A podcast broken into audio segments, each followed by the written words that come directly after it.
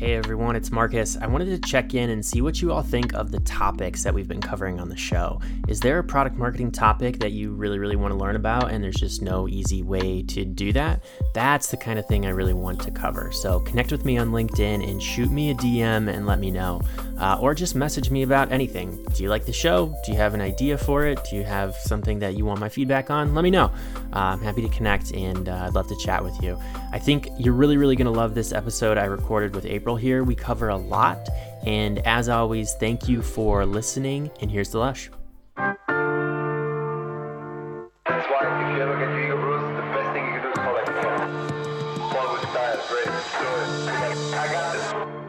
Hello, everyone, and welcome to the Product Marketing Experts brought to you by Sharebird. I'm your host, Marcus Andrews, and today we are going to do a deep dive into product positioning.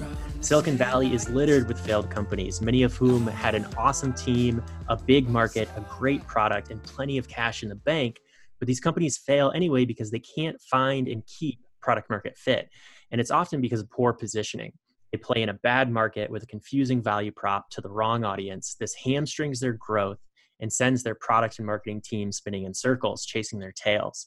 You can avoid this with great deliberate positioning. Great positioning will set you up in the right market where you can really reach your potential.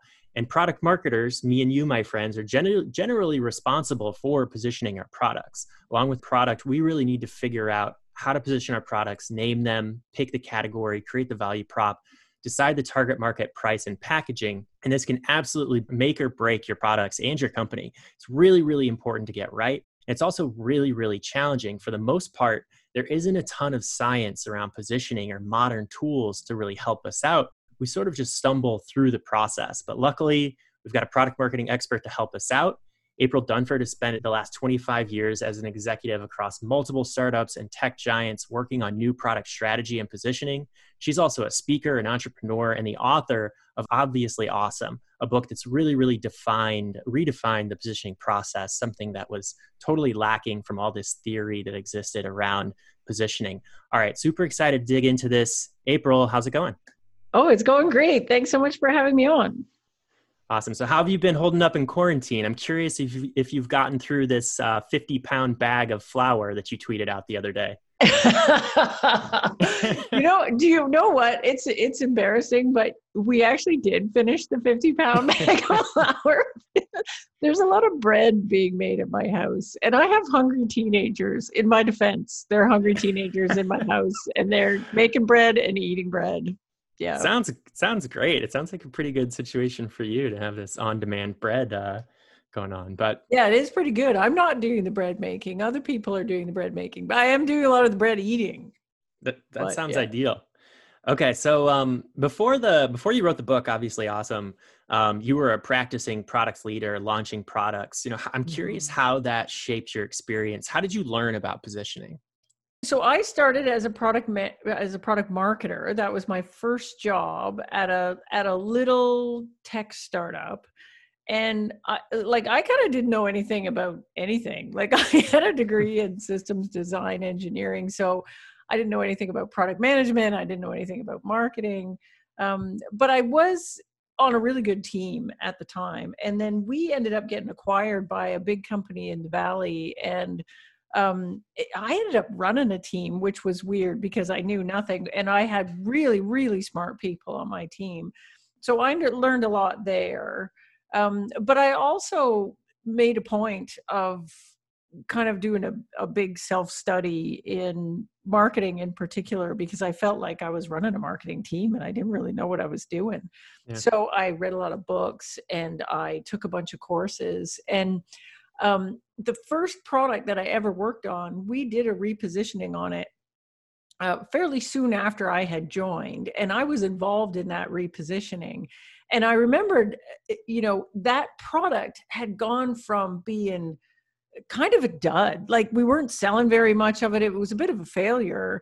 We repositioned it in a completely different market, and the thing just took off, and it was spectacularly successful. And in fact, it, has been 25 years since I worked on that product, and it's still a successful product out in the market. It's been acquired three times now, and it's now part of SAP. But Um, and I remember thinking then, wow, this is a really powerful idea. This positioning thing can take something that's kind of a loser and turn it into a winner. I should know how we do this.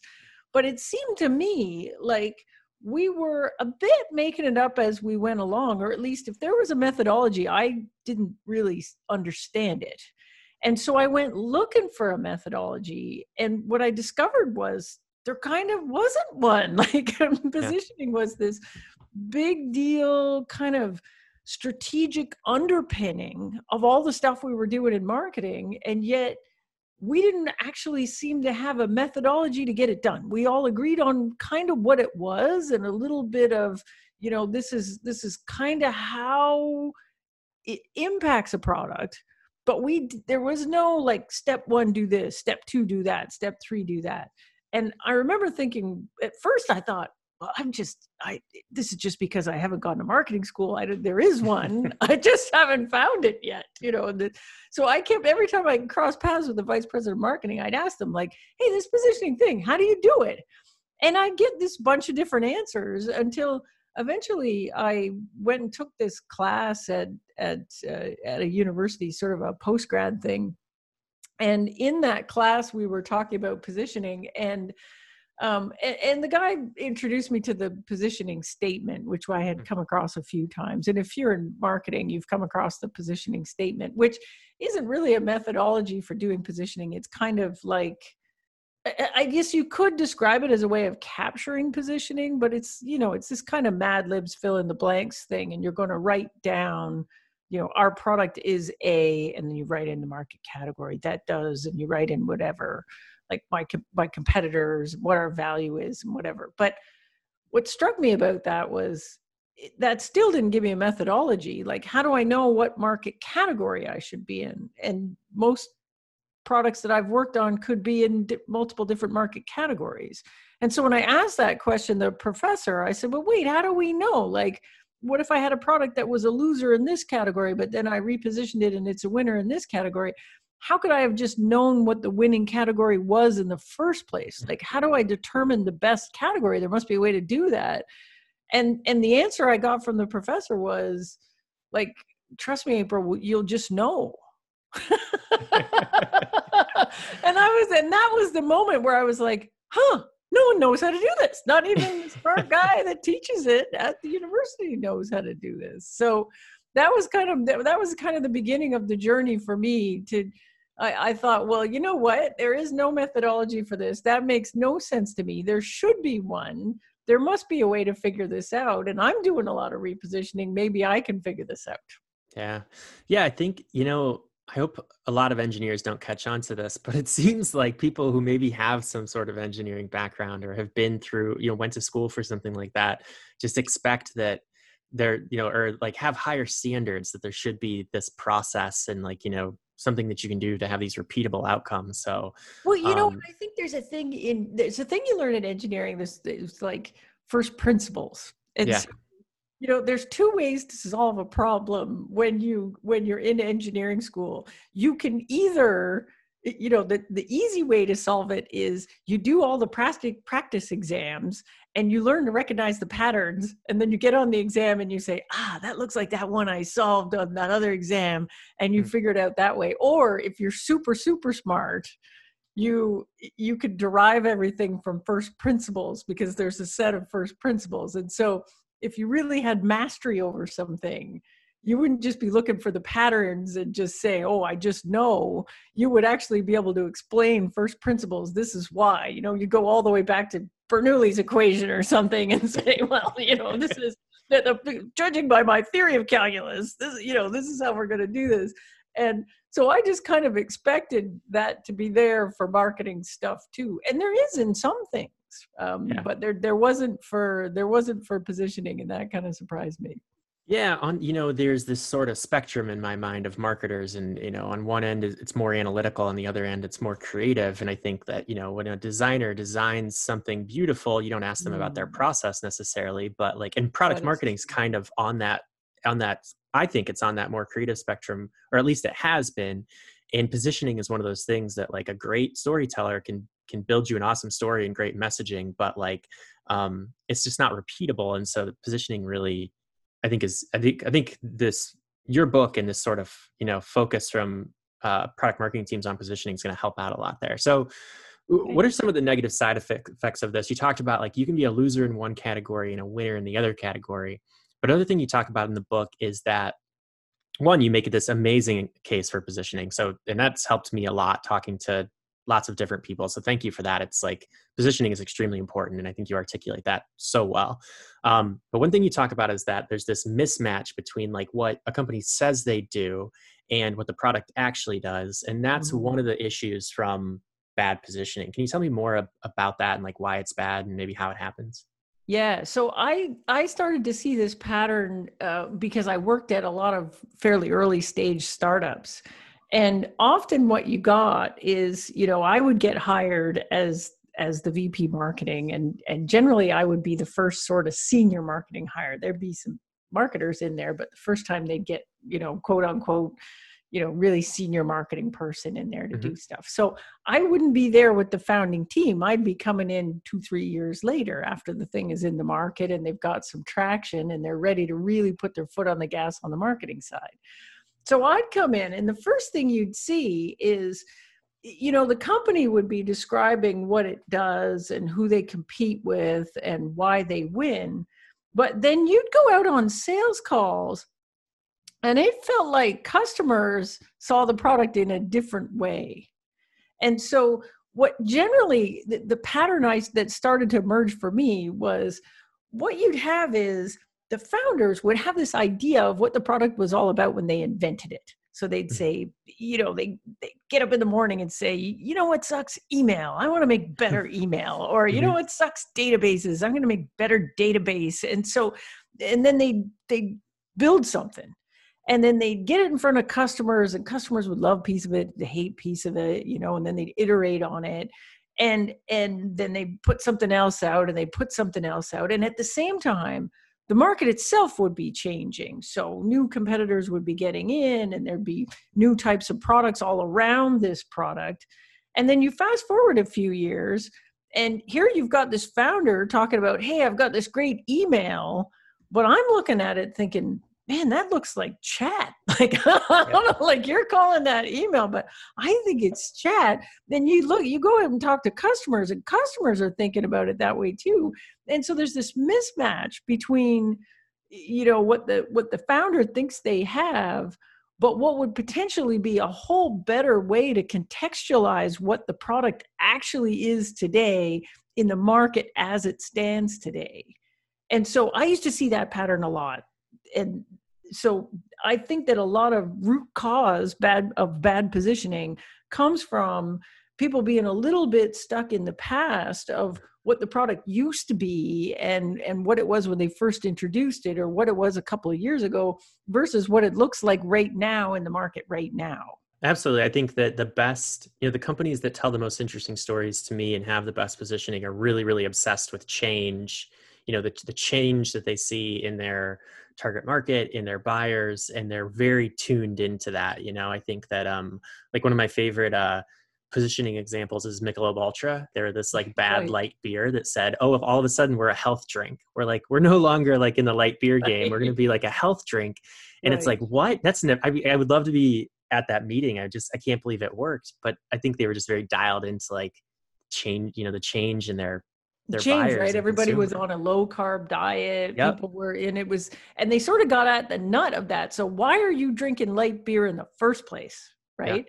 And I and I think it was like why, you know, it's it was a little bit of jobs to be done there, I like to mm. think. We should we yeah. should ask, ask Bob Moesta if he was involved with that one. That oh. one sort of sniffs like jobs to be done stuff because yeah. you think like why are you drinking light beer in the first place? Well i'm drinking light beer because i'm you know i'm working out and i'm on a program and on a you know and, and i'm trying to get healthy and they're like ah i see what it is you're trying to do here. Totally um, totally.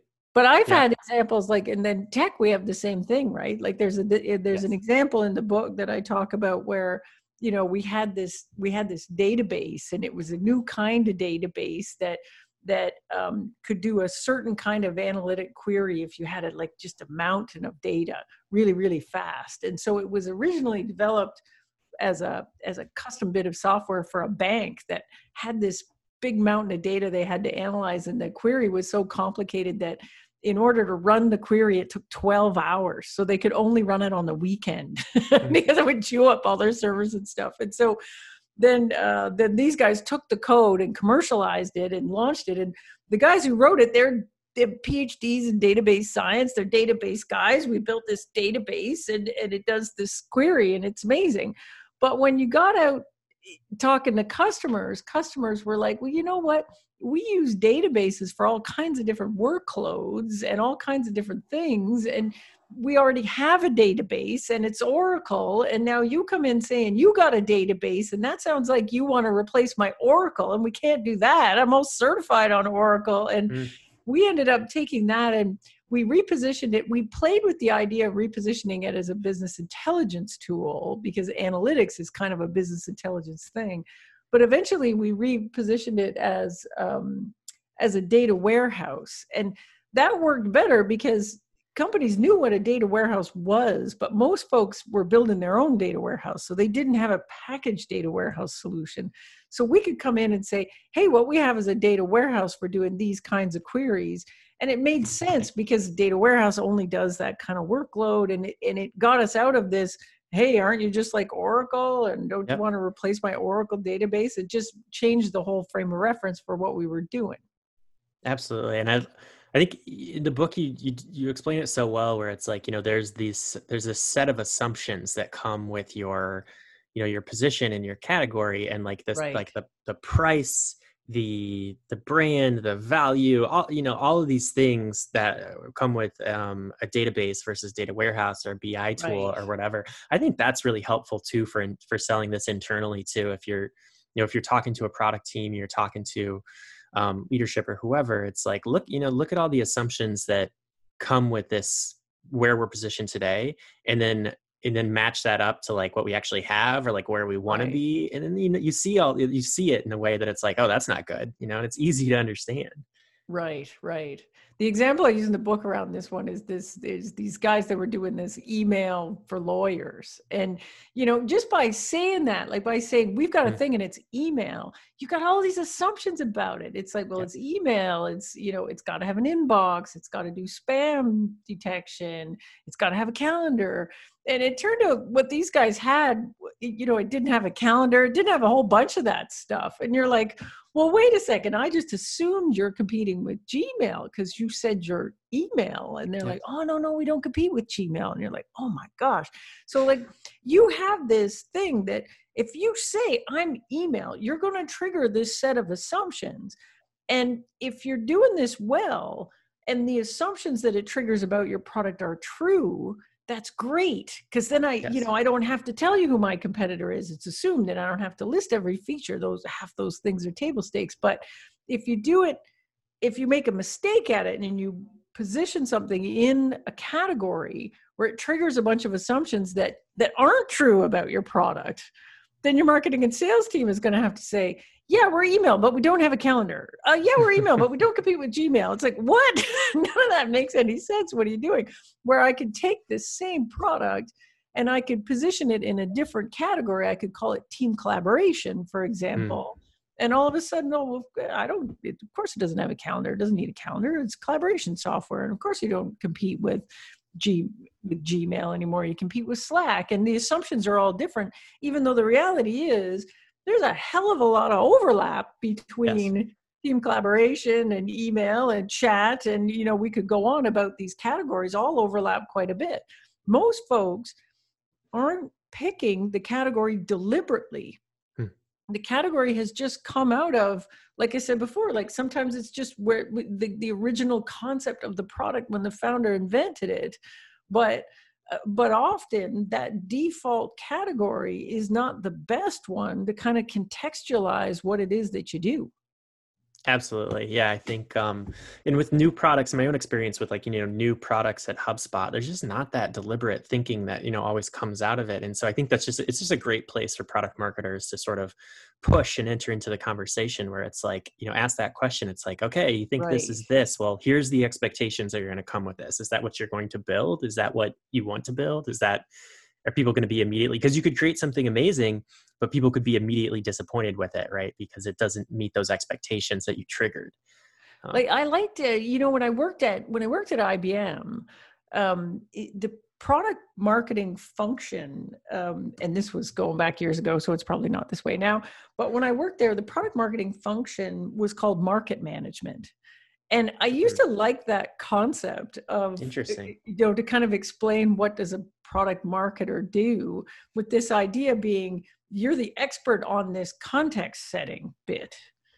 And so it would make sense for you to come up and say look you know is this really the market you want to be in? Because if you if you if we're going to be in that market you know we're saying these are these are the competitors we're up against and this is the market we intend to win. Do we actually have the product to win that market? And maybe we could investigate some other markets and think about those. Yeah i like that i mean i don't think that is what um, product teams necessarily do, right? Like there, so there's there's that opportunity, I think, for product marketers. Market management is that what they call that? Market management, yeah, they used to call it a market manager. Love that, love that.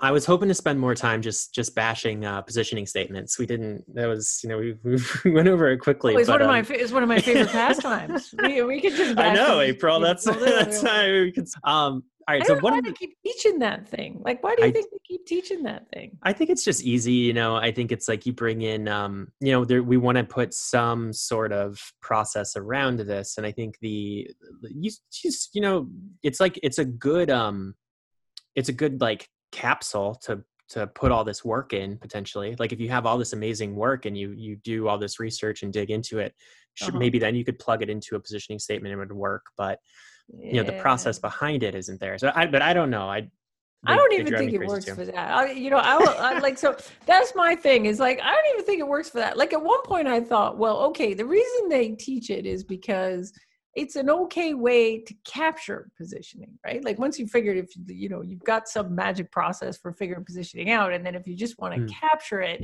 it's going to capture it in this nice, succinct one sentence thing. Except that no, it isn't, right? Like, like I don't know yeah. if you've ever done a positioning statement yeah, exercise. Thoughts. The, the, crap that comes out of that, like even in the course that I took, uh, where the, the guy was teaching positioning statements, he put up the the original positioning statement the, that Amazon had done, and it was the world's longest run-on sentence. Oh my gosh, it went for like the equivalent of three paragraphs long because they're trying to get all the detail in there that you right. needed to really understand the positioning. And I was like, well, why does this have to be in a in a in a gobbledygook sentence? like, why can't we, you know, make some paragraphs in here or something in it? So I don't even think it works all that well for capturing it. And then the other thing that I really hate about the positioning statement is structured the way it is. You know, we are a blank for blank that does mm-hmm. blank it's structured in such a way that you know there's a blank there and it says market category and there's no never any discussion of how do you actually figure out what the market category is mm-hmm. and i've got the you know i got the instructor up there at the front of the room saying you know you'll just know what it is it tricks you into thinking that there's only one right answer and mm. the best answer is the first one that pops into my head which is very frequently not true. So yeah. it kind of reinforces this sort of status quo default positioning thinking. Yep. So I think it actually not only is the positioning statement kind of useless, like I don't even think it does a good job capturing positioning, but it I actually think it's potentially dangerous because it, it, tricks you into thinking, oh well, just whatever you pop in the head, just write that down there. Yeah, yeah. well, I don't think you should do it. So I'll tell you, I had this thing. I had this thing. I got this job at IBM, and uh, and and up until then, I had mainly just worked at little startups. So I was kind of excited because the IBM, you know, product launch process is kind of famous and people talk about it. They actually sell it as a service. It's like, oh, you're going to learn the IBM IPD process. I'm like, great. And so they give you this great big book at the time. It was this big book and there's a section in there on positioning. So I was like, oh man, I'm going to find out how IBM does it. This is going to be cool. And I go to the positioning section in the book, and there's it's one page, and it's a freaking positioning statement. I'm like, no. And, and I'm sitting there looking at it, and my boss comes in and this just triggered a rant and he's like what are you looking at? And i'm like this piece of junk right here. And so and so i went on this big rant. I was like i cannot believe you guys do this. Like here you are with this supposedly world class process and you got this thing here. And i went on the big rant about this is why it's stupid and wrong and whatever and you should never do it and la di da di da di da di da and my boss is this guy paul he was just kind of standing there and he doesn't say anything and he just let me go and go and go and go and go. And then finally he says, Yep, yep, yep, I hear what you're saying. Yeah, that positioning statement thing. Yep, that's probably not the right way to do it. But you know what, April, like, do you like working at IBM? and I was like, I was like, yeah, yeah, I do. And he's like, do you like your IBM paycheck that comes in every couple of weeks? You like that? And I'm like, yeah, yeah, I do. And he's like, just fill in the damn thing. and after a while, I thought, you know what? The reason the positioning statement persists and carries on is because we don't have a decent replacement for it. Mm. And in in in the absence of a good replacement for it nobody has time to figure this out. Like mm. you know it's it's just like the conversation i had with my boss. It's like look just do it. We need to get the thing out the door. Just write the thing down do whatever. And i think this is why it's stuck so long. Everybody thinks well god positioning's been around since the 80s surely we know how to do that. And the positioning statement must be okay right? We've been doing it that way for what 40 years now? It must be fine and it's just one of these things that nobody's ever taken a step back and said, you know what? That thing deserves to die. We should yeah. kill that. yeah. Yeah. Well, I mean, maybe the time is now, you know, because I think time that, is now. Well, it definitely is. And and there's this status quo issue, especially in B2B stat, SaaS, where like everybody looks the same and sound the, sounds the same. And I think they are the positioning process is potentially the culprit for it, just because, you know, you look around, there's not a lot of you know, I don't think people are thinking deliberately about uh, deliberately about their stories. I believe um, that. So, is positioning and like is having great positioning enough to so that you win and win in a market, right? I, oh, I gosh, 100% no. Uh, well, I 100% if, if that was true, then I would be the I you know if that was true, then you know I could just wave my little positioning magic wand at everybody and they'd just yeah. all be guaranteed to be successful. I could probably charge a lot for consulting. how do you how do you do it then? How do you break through the noise? I mean is it just like you got to do good positioning so people understand what the hell you do and you and you don't fail but like is there you know like what can companies do i guess in a crowded market to really kind of well, um, so here's the thing like the first thing is the, the, the positioning piece in my opinion is super super important. It's the underpinning right? Mm-hmm. so i don't think you get to really great differentiation and a really great story that sets you apart in the market without really understanding this is who I compete against, this is how I'm different, this is how I'm going to win. These are exactly the kinds of customers where that I'm the best fit for and therefore you know I'm going to win with these folks and therefore this is how I'm going to this is the market category I'm going to position in. You need that first, but yes. even if you smash that and do an amazing job of that piece, there's still the actual execution of it. And the execution of it takes uh, a great amount of discipline. Mm. and so, for example, I'll get some companies that I work with where you know we all get aligned. Uh, we do we do the workshop like I run these workshops and they're two days, and we get all aligned on here's how we're different and and here's where you're going to win. And then we build a kind of um, a sales story around that. So essentially a pitch that you can use to go test the positioning. But sometimes what you'll get is uh, so there, there's a few ways this can go off the rails. One is if the whole team isn't aligned and if the whole team isn't bought into the new positioning then what'll happen is they'll be backsliding so this is why marketing can't just own this on their own. Mm-hmm.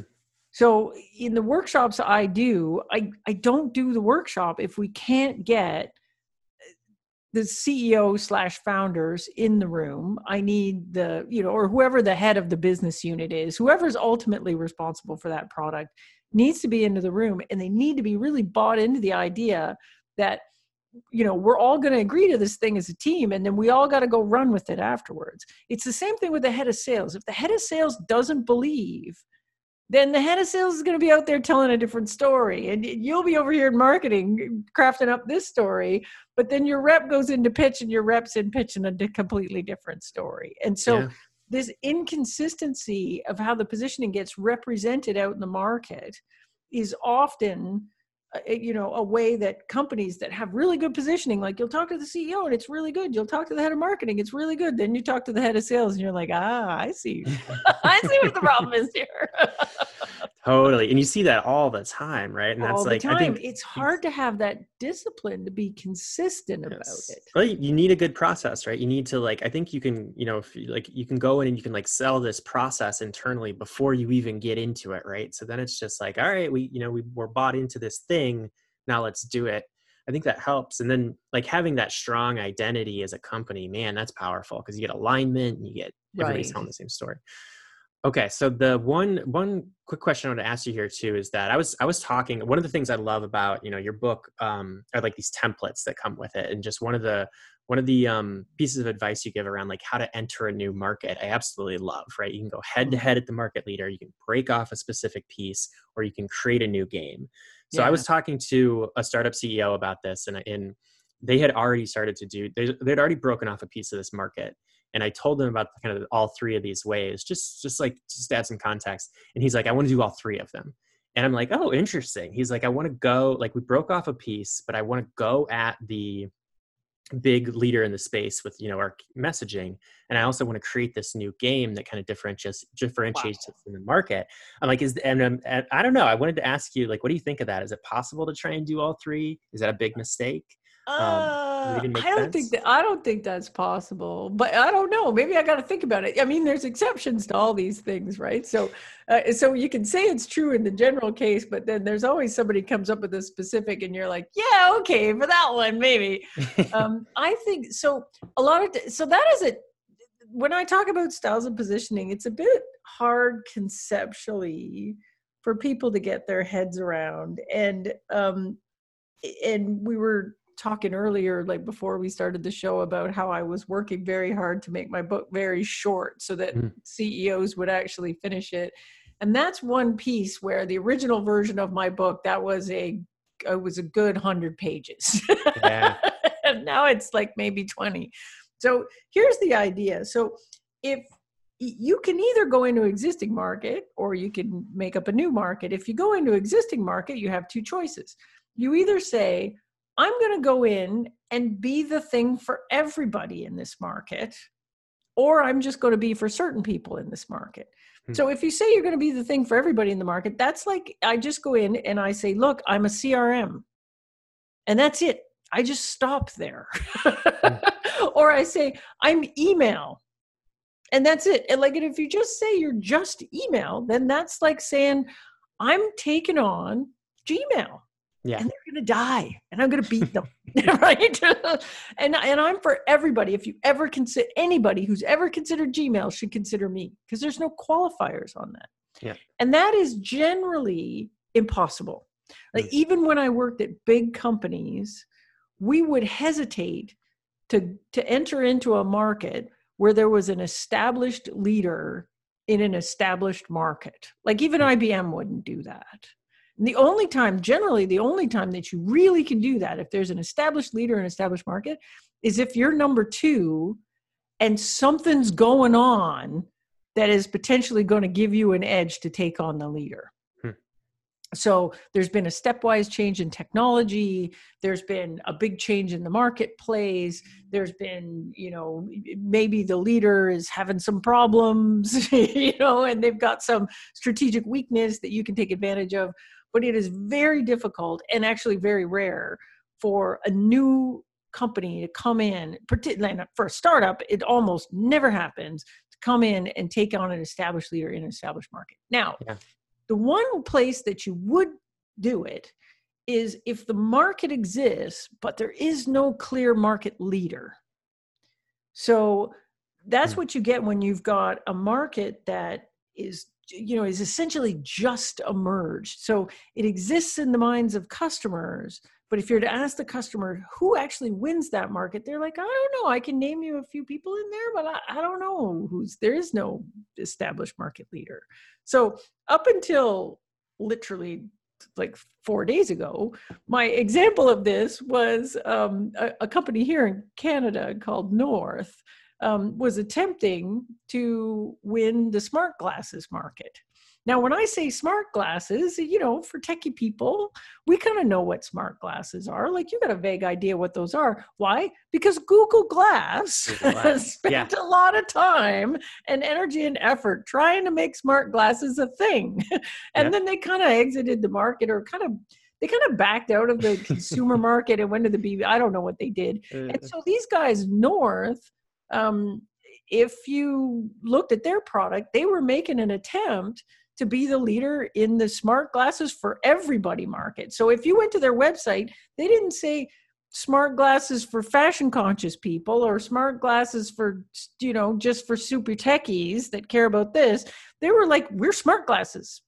Full stop for everybody. And and so that is you could attempt to do that now the problem with that is that even those kind of markets are hard to win because uh, it generally you need uh, you need a lot of money and you and it's a dogfight because mm. if the market exists and there's no clear leader that's a perfect opportunity for a venture backed company to come in and do a kind of land grab thing right. and take the market so that's what North was trying to do. And then the reason why I say trying to and it no longer is, as of four days ago, they just got acquired by Google. yeah, hey, Google Glass is coming back. So there you go. Yeah, exactly. Expect Google Glass Rev 2 coming out any day now. Um, so, so that's the only reason we take that. So, so what's much more common for startups or for a brand new product coming into the market, what's much more common is you say, look, I, I can't take on email or I can't take on CRM or I can't take on, you know, pick your established market with an established leader. Um, but I can find a piece of that market, and there's often giant pieces of that those markets that are underserved by the market leader. Mm. And you say, you know what, I'm going to establish a beachhead here because the market leader isn't doing a very good job for these folks. They have special needs, and I can meet them and then i'm going to i'm going to dominate that sub segment of the market. And then once i'm really good there i'm going to start figuring out how to make that market bigger and bigger and bigger that i address until eventually i'm number two. And then when i get to number two maybe i take and run at number one and i get them. So yeah. the example i use there is a company i worked with where we were crm for investment banks. And so you know we made a lot of money just selling to investment banks um, and previous to that, we had positioned ourselves as just CRM, and there was a giant company in that market, and we never won anything. But when we said we were CRM for investment banks, we had a special set of features that were really good for investment banks that the leader didn't have, and that gave us a chance to win.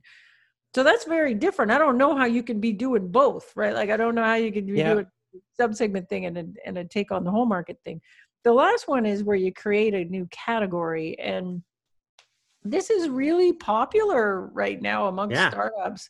Um, but I think most of the time when companies come to me and they say, "Oh, we're creating a whole new category," they're actually not creating a category. It just right. kind of feels like it. So they'll come and they'll say that they're, you know, kind of like I'm CRM for lawyers, and there's no other there's no other CRM for lawyers out there. So that's a new category creation, right? And I'm like, no, it's the category is CRM, and you're just in a piece of that, which is for lawyers. So you get the benefit of everybody knowing what a CRM is. True category creation is when you come in and you say, Hey, uh, I got this thing, it's a flu flummer. And you're like, what the heck is a flu flummer? And you're like, I'm glad you asked. Let me right. tell you. and then I explain what that is.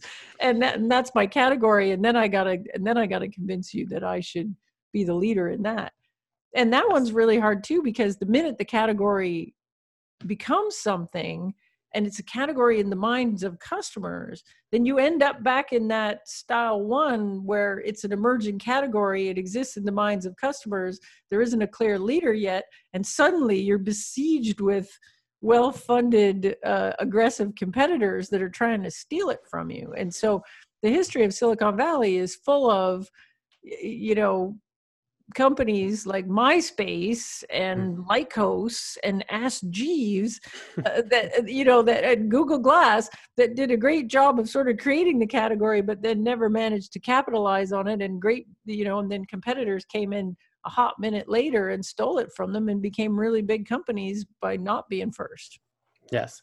Yeah. No, it makes it makes a lot of sense. That that helps me think through kind of those different approaches. And I totally agree with you on that category creation thing. I just think as a goal, it's like it's almost absurd, especially if you It's don't have some transformational technology, right? I do I do think that new games, like you can create a new game, like inbound marketing is a game that we told people to play. That's not our category. It's just like this, we're Yes. introducing a new game. And I think that I think that's is very effective. But if your goal is category creation, it's it's you're still okay. April, this has been an amazing conversation. I don't want to keep you um, too much longer. Is there anything you're working on that um, you want to tell people about, or anything you got coming up? Uh, no, you know what? I've been at home, not leaving the house, and uh, doing a lot of consulting. So I'm really busy right now because a lot of the companies that I've worked with in, over the last couple of years are now finding that their markets have changed significantly as a Mhm. result of COVID and the uncertainty in the markets. And so I'm doing a lot of follow on work with companies that I've worked with before that have sort of come back to me and said, you know what, we kind of want to take a relook at the positioning, maybe do a little adjustment as a result of that. So I'm doing a lot of thinking about that. I'm also doing a lot of thinking right now about um, the relationship between positioning and storytelling, and Mhm. in in particular, how do companies express their point of view on a market? Yep. Which I think is a is, is a kind of neat lens on positioning, and so I'm doing some thinking, and I'd like to do some writing on that when I'm less busy. I will. awesome. Well, I mean, that is, you know, you're talking about positioning as like this underpinning. You're saying that earlier, and I love that. Companies really do need a point of view today, and but you have to have that underpinning. So, uh, super excited for that. Hopefully, um, you know, I'm excited to see where you take that and what you create. We'll have you back on the pod, and uh, we'll dig into Oh, that yeah. next time. Yeah, that would be awesome. Thanks. Awesome. Well, um, I'm sure you've got some uh, sourdough or something to take care of to eat it or to make. I don't know. Do you, do you guys get into the sourdough starter? Oh yeah, it's the whole deal over here, man. We got Yeah. a fifty, we got a fifty pound bag of flour. Like All we, the breads. We got, we got sourdough. It's like a, it's like a, it's like a pet. It's in the fridge. it's out of the fridge. We're feeding it every day. It's like uh, I'm learning things about baking I never knew before. That's amazing. Awesome. Um, well, I appreciate it, April. Thank you for coming on the show and uh, have an awesome rest of your day. You too. Thanks so much for having me. There's only one way to take it, and that's hard, man. There's only one way to own it. She wanna drown in the city lights. Ah, but it's alright.